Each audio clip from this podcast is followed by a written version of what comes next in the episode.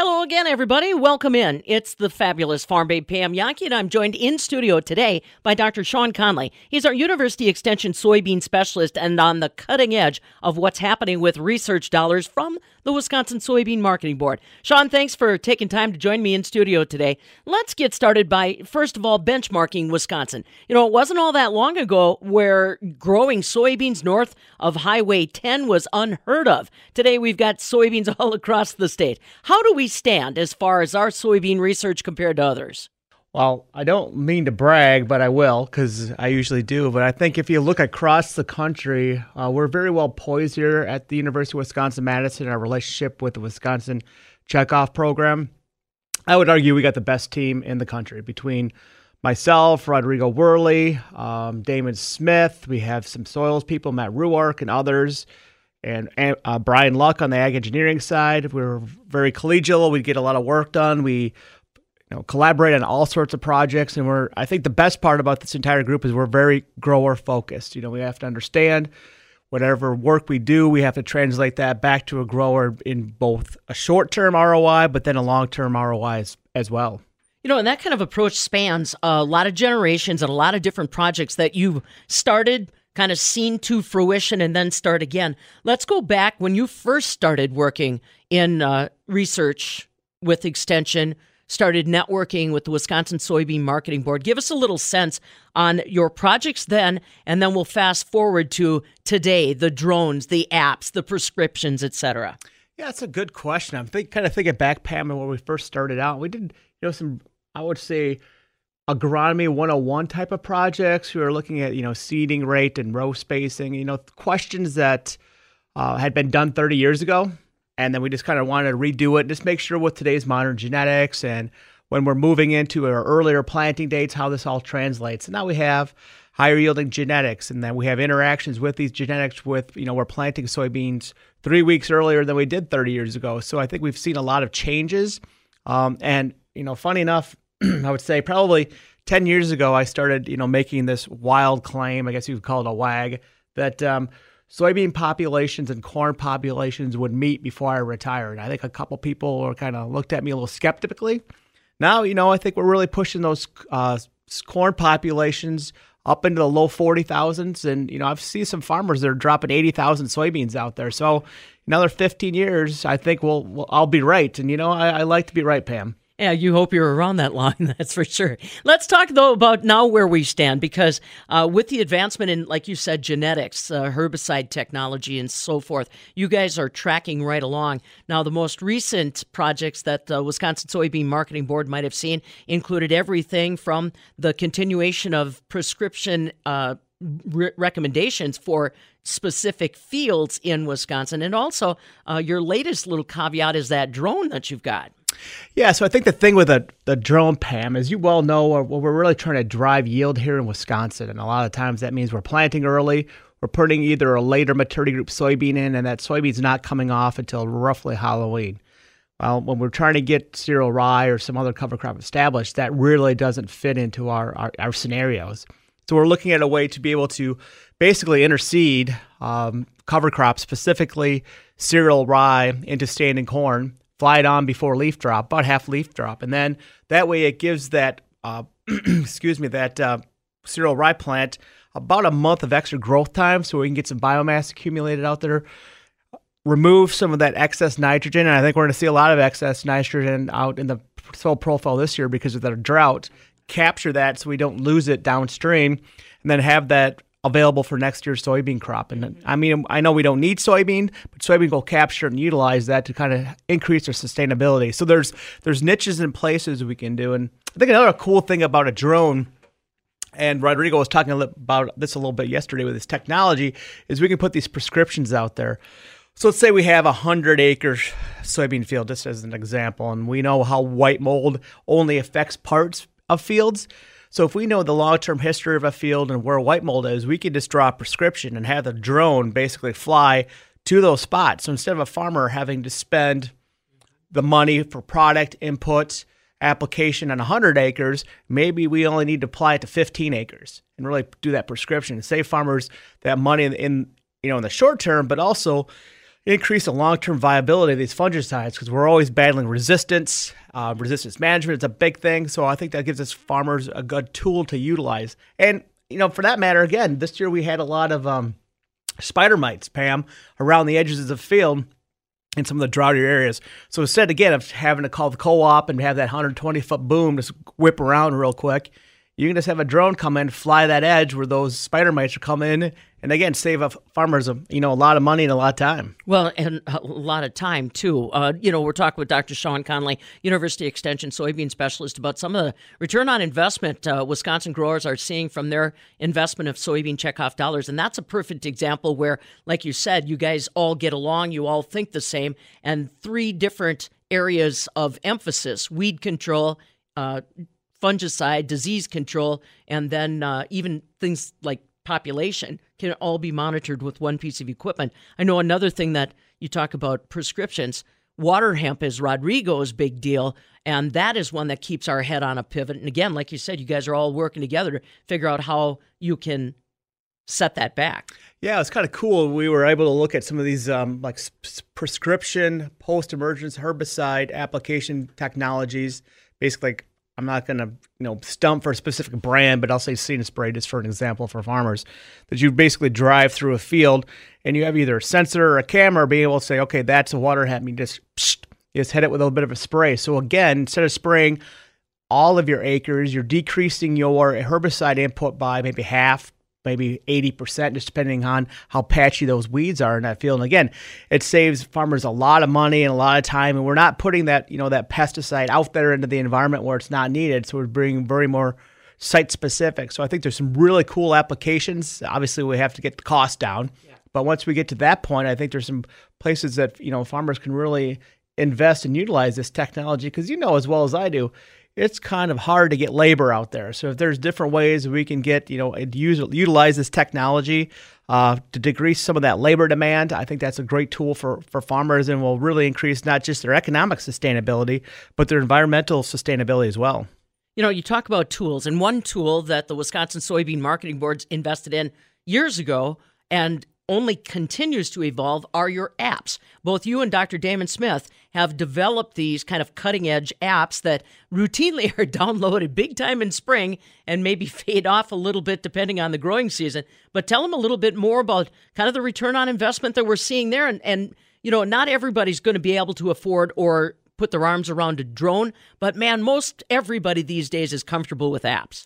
Right. And the good thing about these, you know, these are all sponsored and supported by the Wisconsin Soybean Marketing Board. So they're free to download on both either an Apple or an Android platform. And, you know, I'll speak to uh, Damon's white mold apps. There's Sporecaster and Sporebuster. And, and one is basically helps you predict when that white mold um, will basically, when you need to make that application. Because we've seen, and, you know, Damon and I have talked about this, the biology of when that pest is going to infect that soybean plant has actually changed over the last 10 years. We used to have farmers, you know, target that R1 application time, you know, that first flower. Now we're starting to see where that infection occur is occurring is more closely aligned to that R3 growth stage. So instead of first flower, we're seeing it out there at first pod. And I think what we've seen is a twofold, well, maybe threefold thing. First of all, farmers are planting earlier. You know, we're planting two to three weeks earlier than we did you know, 20 years ago. Then what we're doing is we're stretching out that maturity group bean so that flowering is happening happening at different times, as well as we're cutting our seeding rate so we don't have the, the canopy development as quickly, which kind of uh, really drives when that infection occurs. So I think there's some really cool things that we're you know mot- you know monitoring these so that we have farmers place that fungicide out there at the right time and then we can be able to update those apps every single year. So as we see things changing, uh, as we see pricing changes in some of the fungicides, so when we use you know the Sporebuster part where you can do a pricing and look at you know put your own pricing in there for fungicides targeted towards white mold, farmers could then tweak their system. So it's it's really cool to be able to implement and use these technologies that basically are free for any farmer out there to use. Free is really a phrase that you use a lot with uh, regard to your projects that you work with with the Wisconsin Soybean Marketing Board. Let's also talk about one that's kind of in the process now, and that is your ultimate goal of refining some of this information gathering to such a point that you'll be prescribing field by field, uh, basically a call to action. Give them a little background on why you decided you wanted to try that and where we stand today. Yeah, I think this is the coolest thing that I've worked on, and this is kind of you know people always ask you what drives you. You know, I, I've been in this job. This is my 16th growing season. You know, maybe farmers are tired of listening to me by now, and I get it. I know my 17 year old is tired of listening to me, but I think what's really exciting is we've got the technology, we've got the, the data, and we've got the tools in terms of the computing power to be able to basically pull all this information, bring it into the system and then develop prediction predictive tools to basically tell a farmer all right let's say there's 20 things that a farmer wants to change in his soybean operation. Row spacing planting date population maturity group seed treatment whatever. So right now what we're working on is basically a toggle system that gives farmers all right here's the 20 things you may or may not be willing to choose or change in your production system. Which ones and then what we do is we run a model, and that's is basically you take a pin, you drop it in your field, we pull in the uh, historical weather data, we get the soils data, we have some of the information about what the yield and productivity is of those fields, and we say, all right, if you want to increase yield, maximize yield, make these four or five tweaks. Or if you want to maximize profitability, which is most what drives most farmers, make these three or four other tweaks and then we could just try it on a farm. And then if it works then we could feed that you know into the system. Because you know pam when i talk to farmers farmers get basically 40 years of experiments. So let's say you take over the farm at say 25 you start running the farm. Maybe some farmers are 40 before mom and dad or dad lets you make those decisions. But you get basically 40 years of an experiments. Well if we look at utilizing this AI technology, we instead of just getting 40 years, we can run millions of simulations to be able to predict how a biological might work in this situation, how a diff- extended uh, maturity group soybean might work, and we can put those prescriptions out there and then let farmers tweak it. So I think that's the cool thing, the exciting thing. And again, when we first launched this, Pam, we I want farmers to bust it, you know, because I know it's not going to be perfect. No, nothing that ever is when you first launch it out there, but I think it'll be a real cool tool for farmers to to try it. Let's try and break it and, and continue to improve the system so that we can again. The ultimate goal of my program is to improve the long term economic and environmental sustainability of every farm in this in this great state of ours.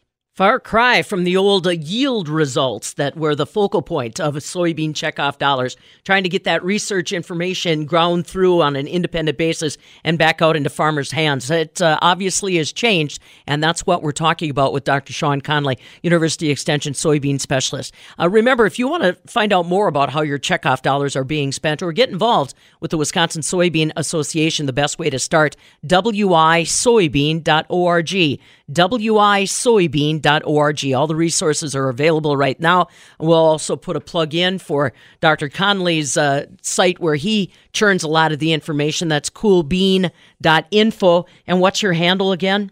At Badger Bean. At Badger Bean. He likes to tweet tweet are are are you xing now or are you tweeting i st- i'm xing but i still say tweet tweet all the time so every time i do these kind of things fam these audios like they'll say you know it's X now. I'm like, oh, we got to redo this thing. So that's yeah. all right. Well, we're not going to redo these things because most of us still think of the tweet. Again, Dr. Shawn Conley, kind of the guy that uh, is uh, coordinating all this information about what checkoff dollars are doing here in the state of Wisconsin. I want to go back to a uh, point that you made that this information is free for our Wisconsin farmers. This information also inspires people beyond our borders. We have to understand that. Uh, good information like this, educational information that advances the industry, isn't kept within our borders. You collaborate a lot with people outside of Wisconsin, and that's also part of the way you keep your talent young and fresh. Yeah, I think Pam, that's a really good point, and uh, you know, I'm I'm basically getting to be the old guard anymore on the soybean side of things. So it's really nice to be able to you know bring in and mentor some of these newer faculty across the country. And what's really exciting is through some of the checkoff dollars both our state QSSB, but our regional and national checkoff dollars, we'll be able to put this team together called Science for Success. And we and this basically this is my colleagues. Every state has one of me. And what we've done over the last five years, we've grown this from like four to now we're at sitting at 29. So what we can do is here's a good example. So the Wisconsin Soybean Marketing Board has has funded this biological project that we have. So we have it at 10 sites in Wisconsin, which is great. But you know, I can't put it out at every environment. You can't do every kind of stressor out there. Well, we put this uniform protocol out to all these different states. So after this year, we'll have almost 150 site years of biological data. And what we can do with that then, Pam, is you know pull this information and put together kind of a, a worksheet or a chart that says if you have this type of environment and it's drier weather, then this biological group or family of biologicals is most likely to give you an ROI. So it uh, basically allows us to blow up this information, bring it all in, and then bring that out to farmers, which would be the, the most useful. So I'm really excited about the, this group and the fact that you know each one of these states supports their their uh, their soybean specialists and allows us to do these collective you know across the country. Because like you said, Pam, we used to be pretty strict with uh, state borders you know, I just got a, an email today from a farmer in northern Minnesota had a question. I get questions from basically every state around me, even sometimes from Arkansas. Those are always kind of interesting. Yeah. And biologicals is kind of one of the hot topics, isn't it? Yeah, it's crazy. If you look at the you know the marketplace out there, I think the most recent number that I've seen is there's 500 different biologicals out there on the marketplace for farmers to use. And within the each ind- individual company. That's where most of these companies are investing is a ton of dollars into research and development of biologicals. And I think that's a really growing area. And, and I, what I always have to inform farmers about is you have to understand biologicals are not as stable as, let's say, hard chemistry. If you got a herbicide out there, you're going to expect you spray it, you're going to get 95% weed control. Well, with a biological, it's interfering with, I won't say interfering, but interacting with uh, the environment. So, drought stress or too much water, uh, cold temperatures, too warm temperatures, because these are living things out there, these biologicals. So, they're much more um, influenced by the environment. So, I think that's one of the, the first points we want to get across to farmers is if you're looking at these, they're not going to work as often or nearly as dependable as hard chemistries. And if you have that, you just have to understand that when you start working with these, Pam. Yeah, and like you said, the technology always changing. When you get a big field of opportunity like that, wow, you better stay on top of it. Again, Dr. Shawn Conley, University Extension soybean specialist, in studio with us uh, to talk about how your checkoff dollars are returning investments to your farm, to our processors, to our state. Uh, you can find out more and follow along as always. WI Soybean wisoybean.org, wisoybean.org. You know, one area that you're alluding to, Shawn, but I want to go to specifically biologicals, uh, minimizing how many times we pass through a field with a fungicide, a herbicide. A lot of that speaks to the sustainability message out there, too. That has been an undercurrent of your research, Dr. Damon Smith's research, Rodrigo Werle's research, since you all started, but doesn't necessarily come up as a sustainable conversation. Help people understand the sustainability as a part of your research conversations, no matter what you're doing, because these days, a case is to be made for sustainability in all facets. Yeah, Pam. I think, you know, we've we try to have these conversations about sustainability, and I think farmers have always been at the forefront of these conversations. Um, you know, a farmer wants to pass his land or the, her land on to the next generation. And the, that farmer always wants to make sure what they pass on to the next generation is better than what, how they've received it. And I think we've made some changes in terms of reducing our tillage and decreasing our pesticide or inputs. There's a lot of positive things we've done that I think we, as a ag community, we need to do a better job of not just preaching to the choir, which is you know ourselves, but having that messaging. And I think over the last five years, and you've obviously helped a lot with this, Pam, and going out and working with communities. But that's something we need to do is just stop preaching to the choir and and communicate with, you know, you know, sit on the school board, be involved in the community. Uh, let your, you know, your neighbor know what you're spraying out there because we're seeing, you know, this encroachment of people buying houses or moving out in the ag, in, into the ag sector, the ag land area.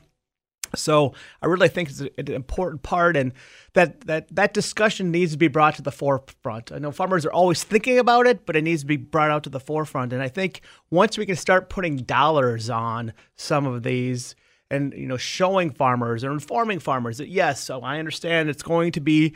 Let's use no-till as a good example. You know, there's going to be a learning curve. You're probably going to take a yield hit the next few years. However, once you get in, you're going to be saving diesel fuel costs. You're going to be saving, you know, the, the, the topsoil. We start integrating cover crops. Obviously, that's a learning experience as well. It's going to cost you some money up front, but the long term benefits of that, of increasing organic matter, increasing soil carbon, you know, we've done a really good job with some of the research funded by the Wisconsin Soybean Marketing Board. There is a relationship between increased organic matter and increased carbon and increased soybean yield. So it's a long term uh, benefit to farmers to implement these, and, and, and they're doing it. They're doing it. I just think we need to do a better job of talking about it. Yeah, for sure. Uh, that's why we're talking with Dr. Shawn Conley about this. So we've established some of the investments that have been made in Wisconsin soybean research and ancillary research, like our fungicide research, our weed uh, resistance research. Where are we going? When you sit down and collaborate, when you're not so busy running from field day to field day, when your crew and you get a chance to sit down and collaborate, what are you talking about for the future, Shawn? Yeah, that's a that's a good question, Pam. You know, I don't know why you always have to ask me these hard questions when I'm sitting here. You know, I I think uh, I'll use cover crops as a really good example of the collaboration. So I am sitting out there telling farmers you need to plant earlier and earlier every year. You need to plant your beans before your corn. Well, now we're dealing with some of those herbicide resistance challenges. If we if we go out there and plant our beans, you know, in front of our corn, you put a pre-emergence herbicide out there, that herbicide is going to be gone. By gone, I mean it's dissipated. It's got a half-life. That when the water hemp starts to germinate and emerge, that first pass of a pre-emergence herbicide is gone. Well, then we start battling into weed management, which was obviously a very important part in Wisconsin given the glyphosate resistance. So this is where myself and Rodrigo have to sit down and like, all right, we want to integrate cover crops in there. When do we terminate cover crops to have the best opportunity to, you know, have an influence on weed control and not impact soybean yield? And I think we've kind of come to this point that we need about 4,000 pounds roughly of a cover crop biomass out there before we terminate it. At that level, you, unless we in a year like this where we have a significant drought, we shouldn't have any influence on soybean yield. We can plant green pretty easily with soybean if you set the planter up right. You get to that 4,000 pound mark, you you know terminate that cover crop, and then what that does is gives you about 75% weed control just by having that living mulch out there. Then we can layer in some of these other challenges serves of getting a, a, residual herbicide and controlling that. And then obviously that has an implication for diseases. If we have a good mat of a cover crop out there, that reduces the incidence and severity of white mold. So then we maybe then save on the back end of not having to put a fungicide out there at that R2, R3 growth stage. So I think it's a system. And the more we as scientists and farmers can talk about and integrating these different systems, I think there's a good way for us to, again, increase the ROI and increase the sustainability of systems, which is, I think, you know, all of my colleagues are all excited about doing. Got to ask you, how much does erratic weather play into your conversations when you set up projects? Because on the short term, we lived through a drought in many areas in Wisconsin 2023. That leaves a point in my brain. But you guys, as researchers, are charged with not just looking short, but you got to look long. So, how much is the erratic weather that we've that we experience a part of that plan, that conversation? I think that's if it's not at the absolute forefront, it's in the top two of our discussion because we all have to understand, you know, you know, climate change is a red blue thing. I don't like to talk about climate change, but I think most individuals out there will agree that we're having more erratic, intense weather events, be it rainfall events or heat waves or whatnot. And we, as an agriculture community, have to understand that to keep that soil, you know, on our fields, we need to have cover out there for when we get a four inch rainfall in May. So we have to be able to look at residue management, keeping cover crops out there to, you know, withholding that, that water. And I think this would be another good example, Pam. if we did not have as many no-till acres as we do out there, this soybean crop in Wisconsin would look like a train wreck out there because there was roughly two months that some of these fields did not get a lick of rainfall. So if we did not have a cover out there to help protect that soil from from you know water loss through evaporation, that we would be it would be a disaster. I made this point yesterday at our at our field day. If we wouldn't have got a couple of these rains and had no till, we would be talking about emergency forages and just uh, what a train wreck it would be out there. So I think again, it's the whole resiliency conversation that we need to be having. But uh, yeah, back to your question, Pam. That's at the forefront of our, our question. So it's it's it's critical, and we have to be able to understand how we can manage our crops in these hectic environments, I guess. Yeah, whether it's weather or economics. Thanks, Shawn. Dr. Shawn Conley, University Extension soybean specialist, joining us today on the podcast. Obviously, right on the cutting edge of what's happening with research in the state of Wisconsin, around the region, involving our Wisconsin soybean checkoff dollars. I'm Farm Director Pam Jahnke. Thanks for joining Pod Talk, a podcast by Wisconsin soybean farmers for Wisconsin soybean farmers. For more information or to listen to additional episodes, visit wisoybean.org or wherever you consume your podcasts.